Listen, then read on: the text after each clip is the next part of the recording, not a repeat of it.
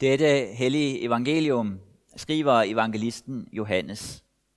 Jesus sagde, Ingen kan komme til mig, hvis ikke faderen, som har sendt mig, drager ham, og jeg skal oprejse ham på den yderste dag. Der står skrevet hos profeterne, alle skal være oplært af Gud. En hver, som har hørt og lært af faderen, kommer til mig. Ikke at nogen har set faderen, undtagen den, der er fra Gud, han har set faderen. Sandelig, sandelig siger jeg jer, den der tror har evigt liv. Jeg er livets brød. Jeres fædre spiste manna i ørkenen, og de døde. Men det brød, som kommer ned fra himlen, gør, at den, der spiser af det, ikke dør. Jeg er det levende brød, som er kommet ned fra himlen. Den, der spiser af det brød, skal leve til evig tid. Og det brød, jeg vil give af mit kød, som gives til liv for verden. Amen.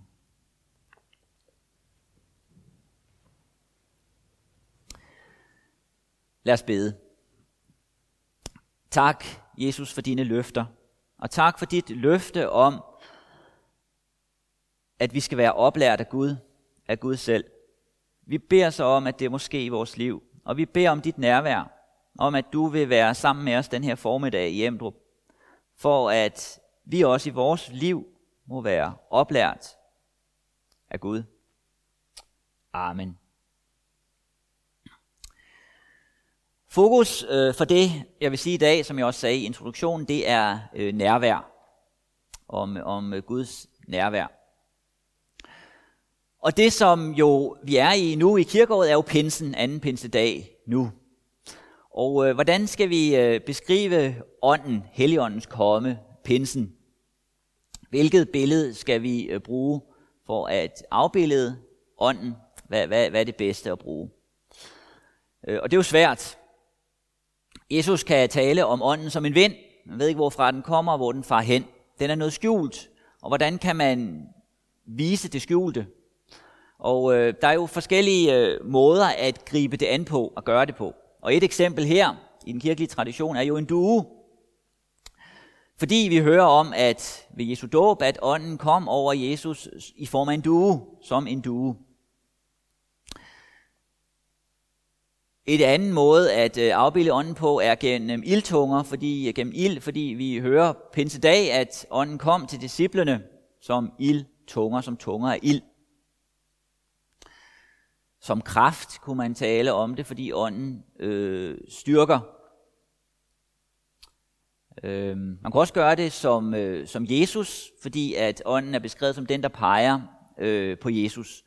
Øh, en øh, moderne afbildning her er jo en form for påvirkning eller kræfter, man vil, der sker af disciplene.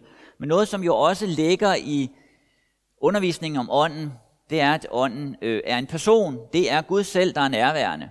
Og hvordan så også øh, få det med. Vi kan bruge øh, forskellige billeder.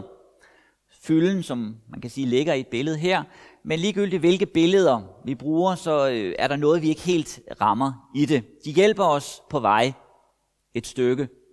Og noget, som jo altså ligger i pinsen og pinsens budskab, det er noget personlighed. Det er, at Gud er nærværende og ønsker at være nærværende i vores liv gennem ånden. Det jeg vil gøre her i dag, det er, at jeg først kort vil berøre de bibeltekster, vi har hørt sige lidt om dem. Og så vil jeg gå lidt en omvej om temaet nærvær, og så øh, vende tilbage til dem igen. Og det er jo øh, som sagt pinse. Øh, og øh, vi har mulighed for nu her fysisk at være til stede. Noget som øh, vi jo ellers har erfaret i noget tid, det er ikke at kunne være her fysisk til stede. Når vi skulle være sammen, så måtte det være under andre former. Og noget af det, som øh, pinsen altså handler om, er nærvær. Og øh, det er et budskab om nærvær midt ind i en situation, hvor mennesker erfarer det modsatte.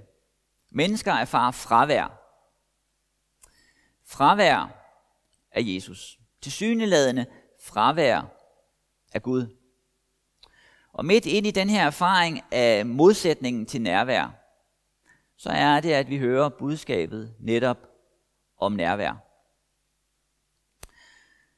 Vi er vendt lidt tilbage til noget af det, øh, vi kender ved at kunne mødes her, men helt normale tilstande, som vi kender dem fra tidligere, har vi jo ikke. Og noget, vi har brug for, det er det fysiske nærvær, at kunne mødes. Men når vi ikke har det, det fysiske nærvær, så griber vi til andre ting, erstatninger, noget, der kan hjælpe os på vej, for at vi kan mødes med hinanden, for at vi kan være til stede. Og de forskellige midler har mennesker jo altid brugt. Man har brugt breve. Det møder vi jo i bibelsk tid. Der skrives breve. Vi har nogle af brevene i, i Bibelen, der er skrevet. Der er skrevet bøger. Vi møder det i Bibelen. Vi har bøger i Bibelen, hvor igennem der bliver formidlet et nærvær. I dag har vi så også, som man ikke havde på bibelsk tid, internettet, som jo også er blevet brugt en del for dem, som kan det. Og her kan vi mødes på en anden måde, end, øh, som kan hjælpe os på vejen, når der ellers er hindringer i vejen. Og noget af det, som pinsen ønsker at hjælpe os til, det er at få etableret et nærvær i vores liv. Vi møder det i de tre tekster fra Bibelen, øh, vi har hørt i dag. I Gamle Testamente læsningen fra, øh, fra Ezekiels bog, som Elisabeth læste, der tales der om en ny ånd, som begives. De skal være mit folk, og jeg vil være deres Gud, som det blev sagt. Gud vil være nærværende i menneskers liv. I læsningen fra Apostlenes Gerninger 2, der hører vi om de første kristne, om hvordan de levede på det tidspunkt, at de holdt fast ved nogle ting, ved fællesskabet, ved nærværet der, ved apostlenes lære, for at fastholde det i deres liv, ved nadvaren og ved bønderne. Der var her et nærvær, de ikke ville miste. Og i læsningen fra Johannes 6, som jeg lige har læst, der taler Jesus om, med henvisning til et citat fra det gamle testamente, om at alle skal være oplært af Gud. Gud selv vil gøre det. Der er et guddommeligt nærvær. Det, som altså er en del af pinsens budskab, det er, at Gud ønsker at nå os, at være nærværende i vores liv. Være nærværende med sin nåde. Og øh, Gud bruger nogle midler til det. I kirkens historie har man kaldt det nåde, midler. Midler, hvor igennem Guds nåde gives til os, hvor igennem Gud selv kommer til os. Man har peget på ordet, forkyndelsen af evangeliet, på dåben og nadvaren på sakramenterne. Og grunden til, at de ting er fremhævet, det er fordi, der i det bibelske budskab er nogle særlige løfter til netop det. Her har Gud sat os stævne. Der er knyttet løfte til det. Eller som Jesus siger et sted, når han taler, er, siger han, at de ord, jeg har talt til jer, er ånd og liv. Med ordet følger ånden, følger livet. Derfor holdt de fast ved apostlenes lære. Derfor holdt de fast ved dåben og nadvaren. Men hvad så med alt det andet, vi har? Vi bruger jo en masse andre midler også for at være sammen. For at få formidlet det her, for at fastholde det i vores liv. Her har jeg brugt et, øh, et billede her, øh, og vi bruger jo mange forskellige former for kunst. Vi bruger musik, orglet spiller, øh, vi synger salmer, vi bruger meget øh, forskelligt af kunstarter, arkitektur, måden vi bygger huse på, dans, det gør jeg ikke så meget, men der er nogen, der kan finde på det, øh, udsmykning, mange forskellige ting. Budskabet og ånden kan finde frem til os på mange måder. Og alt, som øser af det budskab, hjælper det til at bringe til udfoldelse i vores liv, kan vi bruge. Og det er jo også grunden til, at vi er flere, der har brugt internettet i den her tid. For det er kommet os til hjælp på forskellige måder. Jeg ved ikke, hvad I hver især har gjort derhjemme. Gudstjenesterne her fra kirken har jo været lagt på Facebook og YouTube, og der er nogen, der har brugt Skype og Zoom og forskellige andre ting. Øh, vores smågruppe har, har mødtes øh, per, per Skype.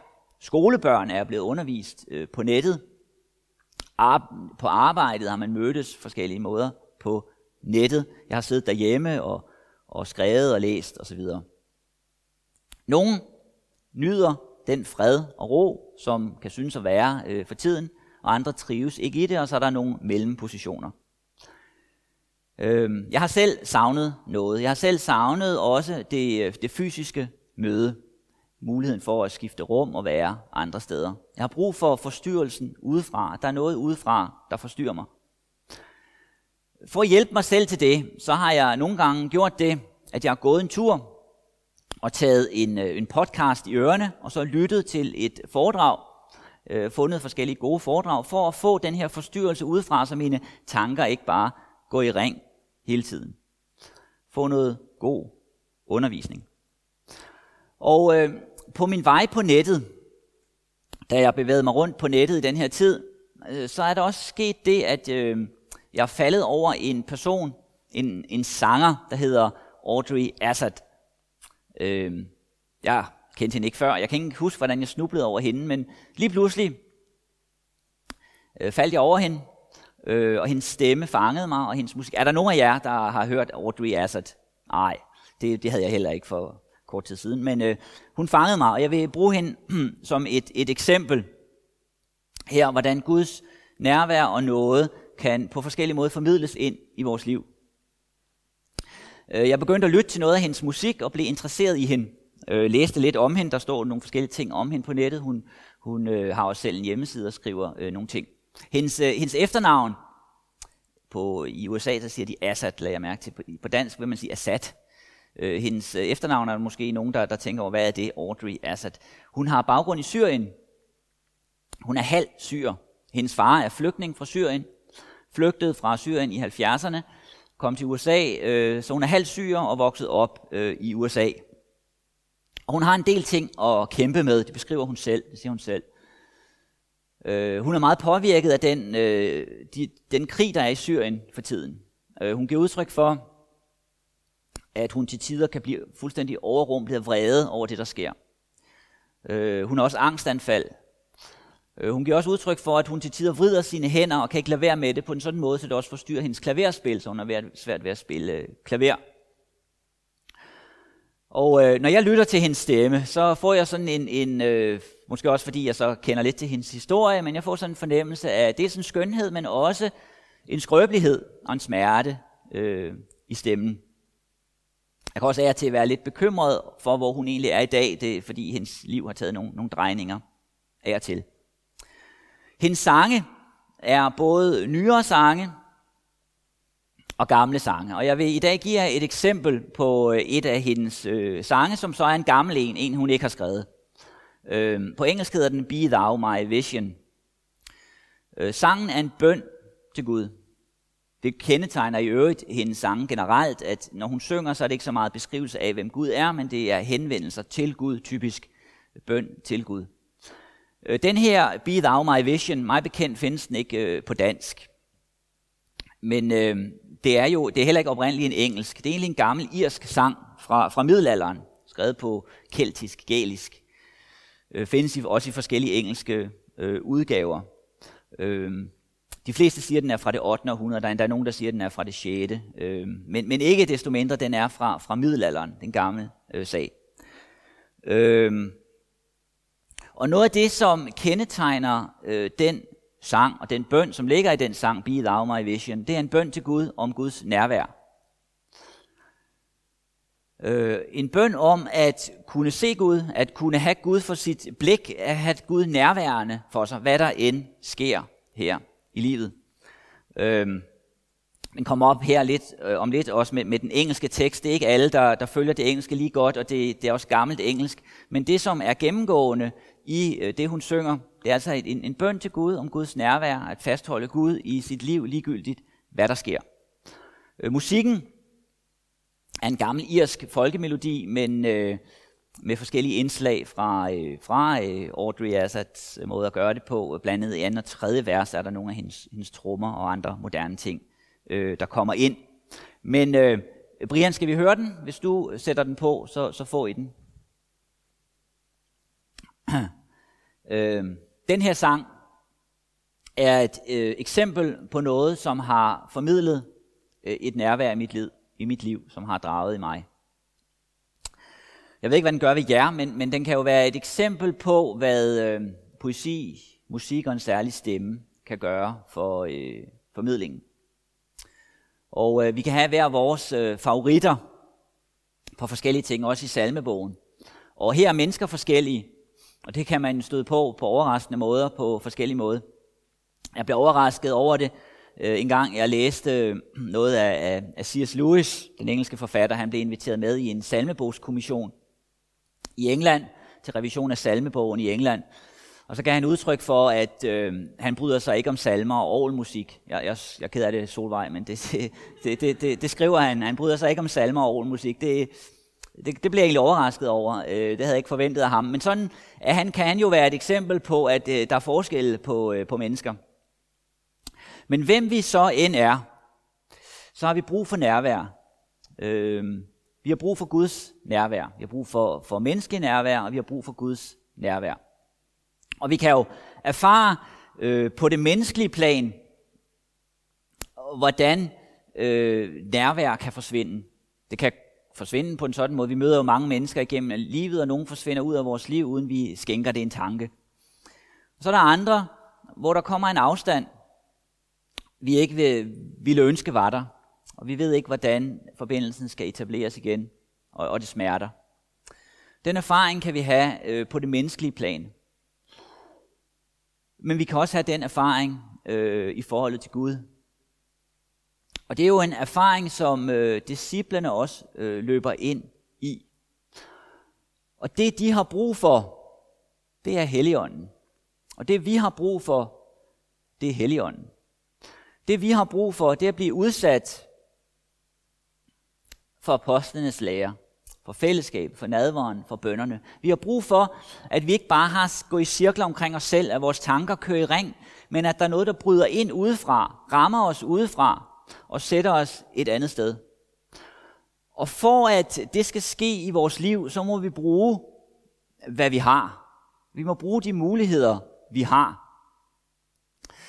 Øh, det er jo det, vi så også øh, har gjort i en periode, når kirkerne har været lukket, at vi ikke kunne mødes her. Vi brugte, vi greb til, hvad vi havde. Og det er jo noget, vi til stadighed må gøre i vores liv. For at det, som er i det ydre, må blive indre, må blive vores, må ramme os. Hvis øh, Ordu kan være en hjælp til det, så er det fint. Eller hvis andet kan, eller andre kan, så er det fint. Men hvordan det så end er, så har vi alle brug for åndens forstyrrelse, for at vores cirkler bliver brudt. Og Jesus han øh, siger i læsningen, som vi havde før, at ingen kan komme til ham, hvis ikke faderen drager. Ingen kan komme til ham, hvis ikke faderen drager. Dermed angiver han, at vi har det ikke i os selv. Altså vi, det, det er ikke godt nok for os at gå i cirkler om os selv. Det kommer vi ingen vegne af. Vi har brug for noget udefra.